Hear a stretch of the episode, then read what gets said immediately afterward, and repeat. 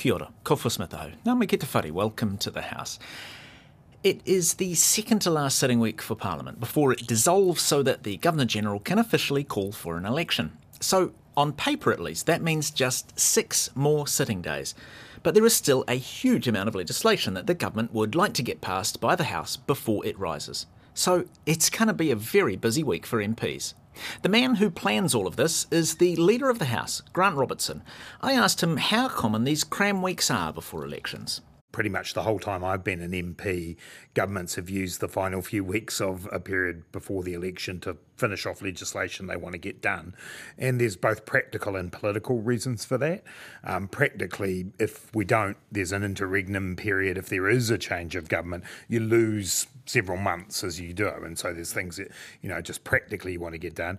And then politically, there are things that we want to show that we've been able to finish off and, and, and have done. And so the combination of those two factors means that pretty much every time I've been here, there's been bouts of urgency running into the election the the politically part of it, if the government changed, that they would have to sort of make some effort to undo the thing. Is that how? Not not so much that, more that um, it's about being able to say we've done what we promised we would do okay. moving into the election period, rather than thinking about well, what you know they'd have to take the time to withdraw it. That's not so much the thinking.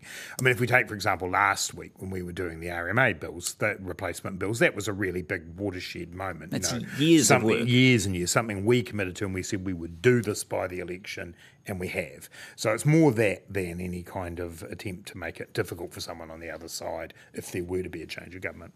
It's a huge amount of work this week, though. You're taking urgency again, am I right? Yes, so we are because there are a number of bills that need multiple stages to be done, um, particularly you know things coming back from committee, um, select committee that need to be passed. So the water services bill, Crown Minerals, um, the tax reporting uh, principles reporting bill. These are all pieces of legislation been through select committee.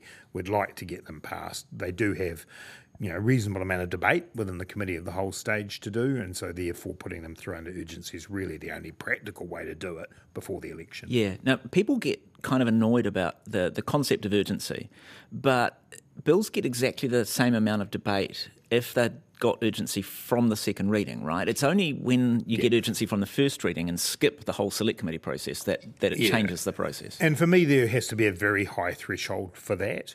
You know, that leaving out the bit of the process where the public get to have their say and where select committees can do the really good work that they do of sharpening up a bill.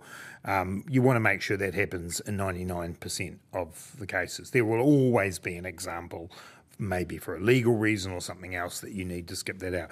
But all the work we're doing in this urgency is for bills that have already been to select committee. And as you say, effectively we're just extending the amount of time. There's often a little bit of concern when um, you do the committee stage in the third reading and if there was any little, you know, very technical edits that might be needed and so on. But that is still possible even within the framework that we're using. What else is happening this week?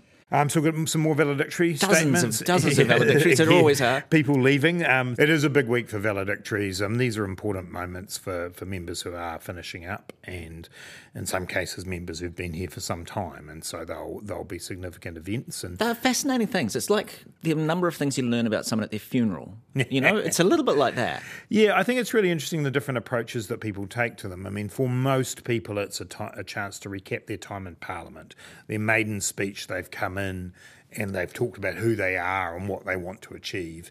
And then they come to this, and it's the chance to say, well, here's what I did while I was here, and here are some reflections on the world.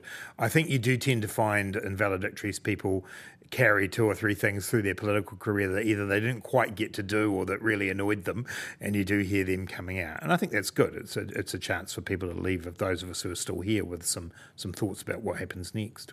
That was Grant Robertson, the Leader of the House, and you've been listening to The House. It's a whakarango koe ki te whare. This program is produced with funding from Parliament's Office of the Clerk. Matua.